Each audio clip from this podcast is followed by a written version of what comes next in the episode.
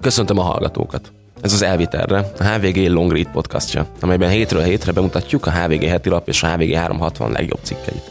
Ezen a héten azonban valami egészen mással készültünk. Én Bábel Vilmos vagyok, és hoztam egy karácsonyi mesét. Elviterre.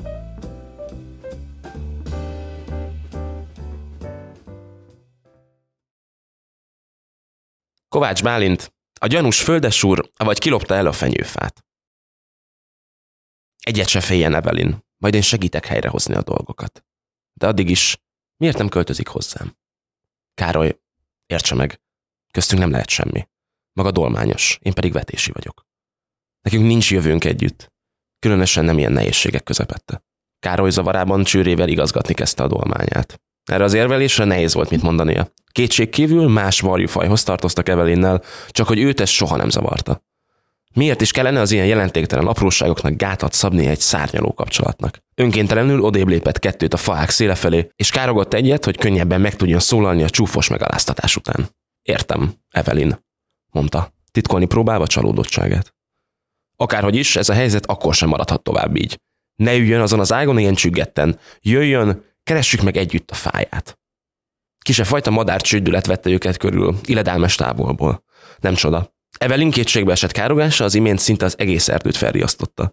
Még Tudor, az ország határ túloldaláról gyakorta átröppenő uhú is közelebb húzódott hozzájuk, ügyelve persze arra, hogy kíváncsiskodása ne legyen feltűnő, és megőrizze méltóságát. Épp csak beköszöntött a délután. Ő ilyenkor még aludni szokott, és máskor nem is tűri, hogy felébresszék. Ha csak olyasfajta szenzáció nem történik, mint ez a mostani. Valaki egyszerűen ellopta Evelyn otthonát. Szándékosan választottam olyan apró fát, kárált kétségbe esetten a varjuhölgy. Sosem gondoltam volna, hogy valaki is kivágna egy ilyen apró fenyőt. És egyébként is olyan otthonos volt, olyan jó befektetésnek tűnt. Hogy az évek során növegetett volna, úgy tettem volna szert én is egyre több szobára, amikor épp arra lett volna szükség, ha netán bővült volna a család. Evelyn zavarában alaposan elpirult. Még szerencse, hogy korom fekete tollai ebből semmit sem engedtek láttatni. Jöjjön Evelyn, lépjünk a tettek mezejére. Illetve repüljünk a tettek mezeje fölé, mondta Károly. Kisé megvetően nézve a bálmész sisere hadra, a verebekre, cinkékre és rigókra, akik a katasztrófa hírére mind oda sereglettek, de segíteni már egyik se segített volna. Rendben, hüppögött Evelyn. De merre induljunk? Hát, nekem mindig is gyanús volt az urasság, felelt Károly. Én először az ő kastélyában nézném meg, vajon nem áll le a maga fája valamelyik francos perzsa szőnyegen. A két varjú elrugaszkodott, és határozott száncsapásokkal indultak neki a falu határának, a helyi nagyúr kis királysága felé, ahol díszes betonkerítés mögött elterülő majorságban az egykori hercegi lovarda helyén állt a fehér osztopos, kőoroszlános épület együttes, szökőkúttal, díszmenencével és jókora lovardával. Legnagyobb meglepetésükre a kerítésen már ott ült Tudor. Hallottam, hogy ide készültök, mondta kimérten a bagolya. Bár ti mindig tévesen kastélyt emlegettek. Holott ide van írva, épp arra a táblára, amelyen ülök, hogy apartman és vendégház épült az Európai Unió támogatásából. Érződött a hangján, mennyire büszke, hogy a madarak közül egyedülként ő még olvasni is tud. Mi az, hogy Európai Unió? kérdezte Evelyn. Úgy hiszem valamiféle szobafestőmázoló szervezet lehet. Legalábbis a legdíszesebb úri lakokon mind ott van ugyanez a tábla, magyarázta Tudor. Kastély vagy apartman teljesen mindegy, szólalt meg a mindig pragmatikus Károly. Az uraság itt lakik, már pedig nekem ez a fickó mindig is gyanús volt. Jöjjön, Evelyn, nézzünk kicsit körül. Átrepültek a kerítés felett, egészen a faragott mahagóni ablakkeretig. Csőrüket egészen az ablaküvegig tolva alaposan végigmérték a szobát. A kandolóban ropogott a tűz, felette a festményen őszülő, pocakos férfi alak, jókora páncélszekrények, üres, de díszes könyvespolcok és egy villogó világító díszítésű hatalmas karácsonyfa. Olyan karácsonyfa, hogy egész a kazettás mennyezetig felért. Ez semmiképpen sem lehetett az a fenyő, amelyet szinte Evelyn lábai alól loptak ki, hiszen erre mindent lehetett mondani, de hogy kicsi volna, azt nem. Csalódottan indultak tovább. Röptükben búcsút intve, még mindig a tábla betűit silabizáló bagolynak. Tettek pár tanácstalan kört az égen, nem tudva, hova is fordulhatnának, míg nem megpillantották Vilmát, a mindig olyan tájékozott fakopáncsot, aki épp az elhagyatott, málladozó, kerékpáros akadálypálya szálkás, törött deszkáin kopácsolt. Próbálta erőkeríteni a hányartatott sorsú fanyagból a zamatos lárvákat. Károly és Evelyn leszálltak a biciklipályát körülvevő acélrácsra, a kapura, amelyen még ott rozsdásodott, a soha ki nem nyitott lakat. Egyes madarak még rebesgették, hogy a megnyitó napján egyszer megnyílt a drótkapu, de a legendák lassan a múlt ködébe vesztek. Károgva üdvözölték Vilmát. Ahogy a harkály felszállt a pallósorról, újabb korhat deszka hulladt a fűbe a nyomában. Vilmám, drágám, de jó, hogy látlak, bukta Evelyn. Képzeld, milyen bajért. Valaki kivágta, és magával vitte a fámat. Te mindig mindent tudsz. Nem láttál valakit egy apró fenyővel a hátán? Ezer szerencsét, hogy engem kérdezel, Vilmám. Kiáltott fel a fakopáncs, de mintha szándékosan fokozni akarná a feszültséget, ahelyett, hogy folytatta volna, csőrével lesújtott a legközelebbi deszkára. Mikor felnézett, csőrében már ott volt egy jó húsos falat. Lenyelte, és csak azután bögte ki, mi is az a nagy szerencse. Láttam két embert, egy férfit és egy nőt, akiknél volt egy fa, azonban hamar szem előtt évesztettem őket. Valami mozgást láttam itt ebben az én szú aranybányámban, a fában. Meg kellett néznem, mi az. Wilma szeme kicsi elhomályosult, hogy visszagondolt kiadós vacsorájára. Amarra mentek, intett a fejével a falu központja felé. Károlynak és Evelinnek több se kellett, gyorsan megköszönték az információkat, és azonnal felröppentek, neki vágva a mondott iránynak. Nagyjából félúton tarthattak, épp az egykori erdő fölött repültek át, amikor észrevették ödönt. A daliás egerészőjv, a kivágott fák hűlt helyén épített fatákolmány legmagasabb pontján kémlelte a fák héján már jól belátható tájat. Mielőtt még megszólíthatták volna, ödön felröppent, és ugyanezzel a lendülettel zuhanó repülésbe kezdett. Egy másodperc se telt bele, és már egy pocok volt a szájában. Egy újabb másodperc után pedig el is tűnt. Néhány száncsapással elégedetten visszaült a kis fafolyosó fakorlátjára, a két varjú mellé. Jól lakottan csettintett a nyelvével. Én mondom nektek, a falu legjobb helye ez a lombkorona sétány. Nem tudom, mit jelent az emberek nyelvén ez a szó, de hogy vadászni kiválóan lehet itt, az hétszentség. De mi szél hozott erre benneteket? Fordult Evelinék felé. A varjuk is azt, hogy neki is elmesélte, mi történt, és hogy az imént Vilma azt mondta, épp erre kellett, hogy jöjjenek a mocskos kis tolvajok. Vilma igazat mond, jelentette ki ödön. Csak ugyanerre jöttek. A fejük felett körözve jól láttam azt is, hová tartottak. Szünetet tartott, alaposan kielvező, hogy a két varjú szinte issza a szavait. Abban a nagy romos házban keressétek, mutatott a faluban magasodó épület felé. Evelyn egészen izgatott lett. Úgy érezte, végre közel kerültek a megoldáshoz. Csak hadarva búcsúzott elődöntől, és Károlyt meg se várva iramodott neki a falunak. A két madár hevesen dobogó szívvel szállt le a nagy ház egyik ütött kopott ablakába, és bekémleltek rajta.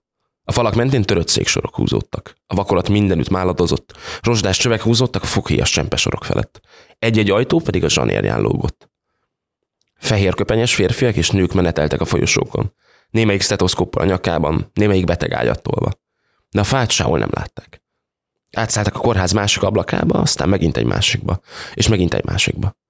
A látvány mindenütt ugyanolyan volt. Fának azonban nyoma sem volt. Már-már feladták a keresést, amikor az utolsó ablakok egyikén bepillantva végre másképp fogadta őket. Evelyn örömében majdnem felkárogott, de végül mégis csendben maradt. Nopva Károlyra nézett, de a dolmányos varjú is épp olyan csendesen, lesütött szemmel pislogott az elejéig táruló látványra a résnyire nyitott ablakon keresztül, mint ő. Hallgattak egy sort. A szoba sarkában ott állt a kis fenyőfa. Csak egy háromlábú sámli volt mellette, egy csöpögő csap a falon, egy, a fánál valamivel kisebb szekrény, aminek nem záródott jól az ajtaja, és egy kisebb ágy, amely hiába volt kicsike, még így is csak nem elveszett benne a kislány, aki a dunnák közt aludt. Fején kötött sapka, kézfejéből cső vezetett az infúziós állványig. A fenyőfa tetején egyetlen díszár vágódott. Egy papírból hajtogatott a rumadár. A két varjú egyszerre mérte végig a fát, és a tetején a szegényes díszt. Újra egymásra néztek, de nem akarózott megszólalniuk. Károly, sukta oda végül a másiknak Evelyn.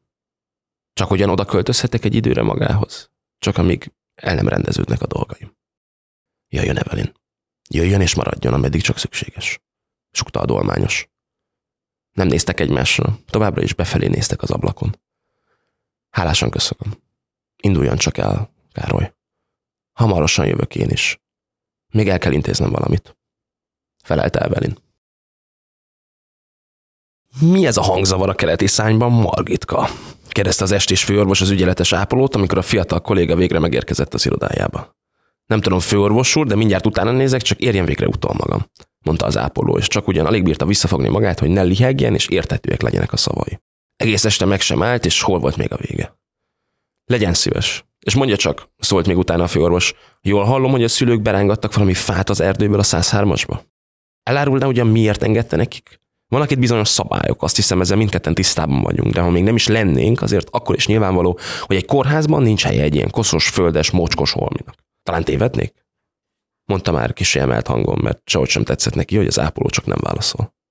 Margika már pedig továbbra sem válaszolt, csak a köpenye szélét gyűrögette egyre, lesütött szemmel bámulva a töredezett Pepita járólapokat.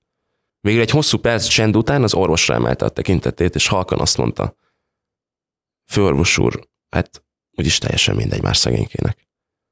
Legalább ennyi öröme hadd legyen még. A főorvos már tátotta a száját, hogy felcsattanjon, nem szokta meg, hogy visszabeszélnek neki. De mégis visszacsukta, mint egy tátogó hal. Most rajta volt a hallgatás sora. Na menjen már, mit áll még itt?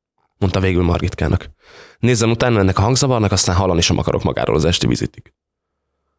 Az ápolónak több se kellett, hogy kislisszoljon az irodából. Megtörölte a homlokát, és gyorsan a zaj forrása felé vette az irányt. Ám ahogy belépett volna a 103-as szobába, földbe gyökerezett a lába. Valóban jól gondolta, és innen jött a hangzavar, bár ilyen közelről már nem is tűnt olyan fülsértő zajnak. Sőt. Sehogyan sem tudta elhinni, amit lát. Megdörzsölte a szemét, hát csak a fáradtság teszi, de nem. A kis, koszos földes fenyőfa középső ágain vörösbe gyekültek. Némelyiknek barnás szürke hátát, a többinek rozsdavörös mellényét és csöbb gombszemeit látta. Alattuk kis, fehéres madarak billegették hosszú farkukat, gömtestű, fekete-barna szárnyú őszapók. Még lejjebb pedig még ezeknél is kisebb teremtmények. Mintha a tojásból se keltek volna még ki, olyan formájuk volt. Csak tollat neveztettek volna hozzá. A királykák apró fejének tetején vidáman ragyogott a sárga korona. De a legszebb a foteteje volt. Közvetlenül a hajtogatott papírmadár alatt három süvöltő táncolt. Ígővörös hasuk és kék szárnyuk villogott a neonlámpa fényében. Nem zaj volt ez, hanem a kismadarak éneke. És talán csak Margitka képzelte, de mintha a hangban néha vékonyka nevetés is vegyült volna.